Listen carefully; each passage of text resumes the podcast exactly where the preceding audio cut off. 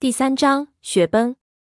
所有人不准说话，连屁也不准放。胖子用极其轻的声音对我们道：“大家找找附近有没有什么突出的岩石或者冰缝，我们要倒霉了。”不可能啊！狼峰在那里傻了眼。我算准了分量。华和尚捂住了狼峰的嘴，示意他有话以后再说。几个人都是一头冷汗，一边看着头顶，一边蹑手蹑脚地背上自己的装备。四处寻找可以避难的地方。这上面的雪层并不厚，就算雪崩了，也是小范围的坍塌。但是我们站的地方实在太不妙了，离断裂面太近，雪潮冲下来，很容易我们就会裹下去。下面又是高度极高的陡坡，连逃的地方都没有。此时最好的办法就是如胖子说的，找一块凸起的山岩，躲到山岩底下，或者找一块冰裂缝。不过，这应该从电影《垂直极限》里看来的，不知道事实管不管用。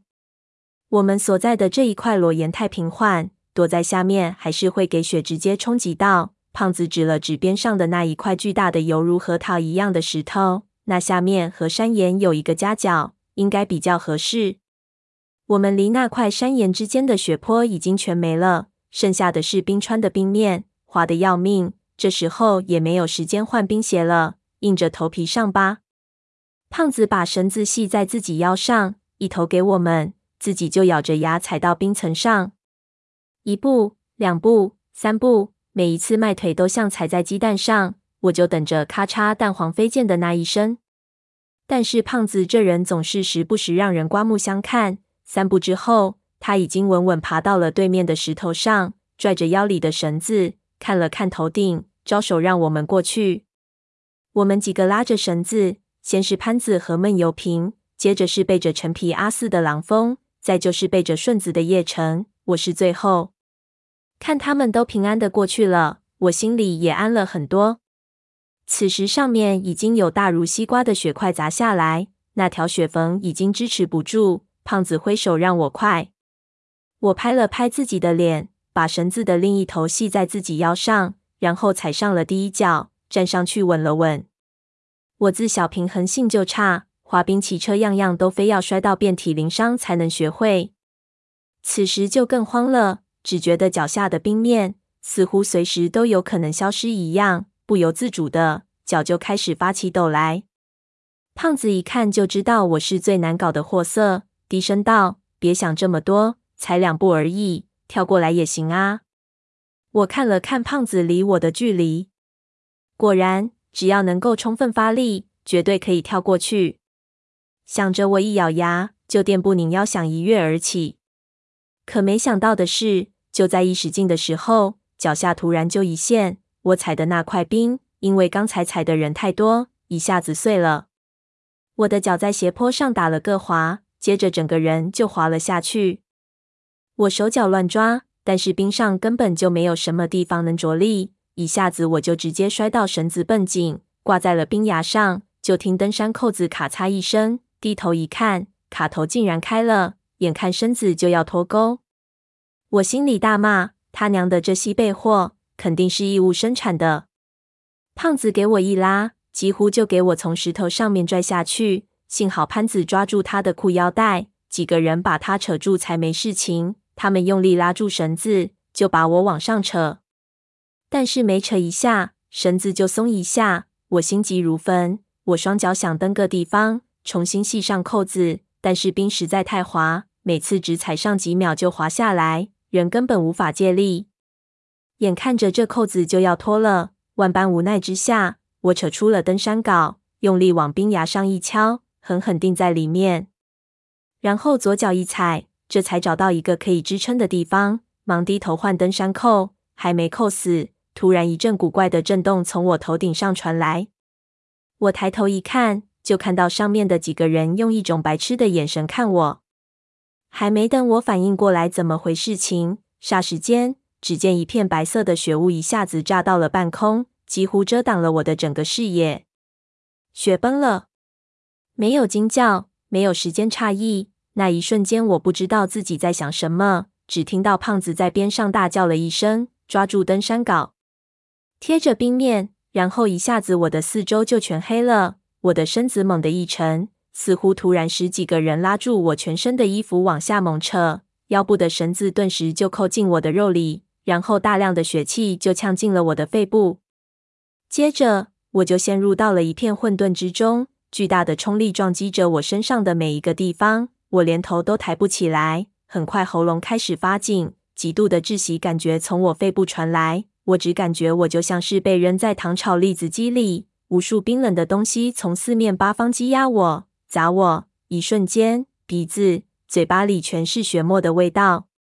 这时候，我才想起来，冰是绝好的传震导体，特别是极其厚的冰，有极其强的共鸣性。刚才那一镐子，终于催化了雪崩的形成。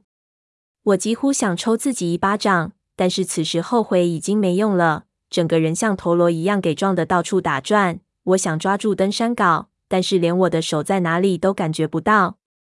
就在脑子发懵，不知道怎么办的时候，突然我感觉到绳子竟然给人往上提了一提，接着我的身体竟然也朝上拉起了一点。我心中一惊，那是胖子他们在那一头拉我。我顿时燃起了希望。绳子还能反应，说明雪崩下来的雪量不是很厚，他们的力气还能传导到我这里来。我忙用力扒拉四周的雪流，把身体往上钻。几次趔趄之后，借着绳子的拉动，我的耳朵突然一阵轰鸣，眼前一亮，探出了雪流的表面。胖子他们躲在一边的岩石夹角下，雪流从石头上面冲过去，在他们面前形成了一个雪瀑，几个人都安然无恙。胖子和狼风扯着绳子，看见把我拉了出来，大叫了一声，问我没事情吧？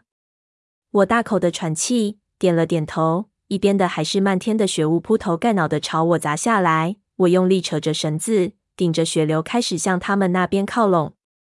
但是雪流力量太大，我根本无法站起来，两只手再用力也无法移动半分。胖子只好拉着我，等待雪流过去。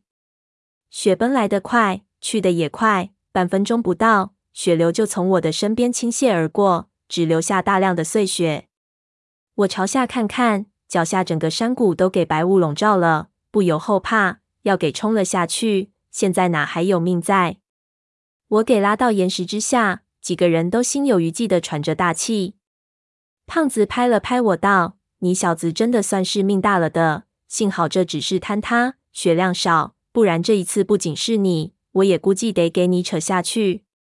我也不知道自己是什么表情，登山帽都掉了，耳朵冻得发红，什么也听不清楚，只好拍了拍它，转头去看一边的冰川表面。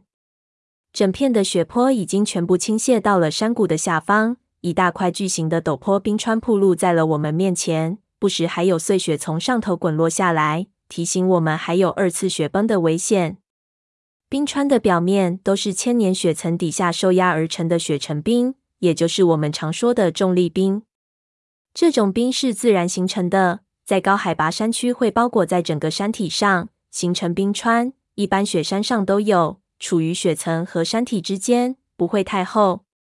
冰层之上还有大量的碎雪。除了胖子，我们从来都没见到过实际的冰川，在雪山山谷中。见到如此巨大的一块冰崖暴露出来，在夕阳的照耀下，犹如一块巨型雕牌，超能造，实在是一件让人震撼的事情。我们看到都有点发痴了。叶晨在一边喃喃道：“狼大这一炮，倒也不是没有成果。”看了片刻，众人逐渐反应过来。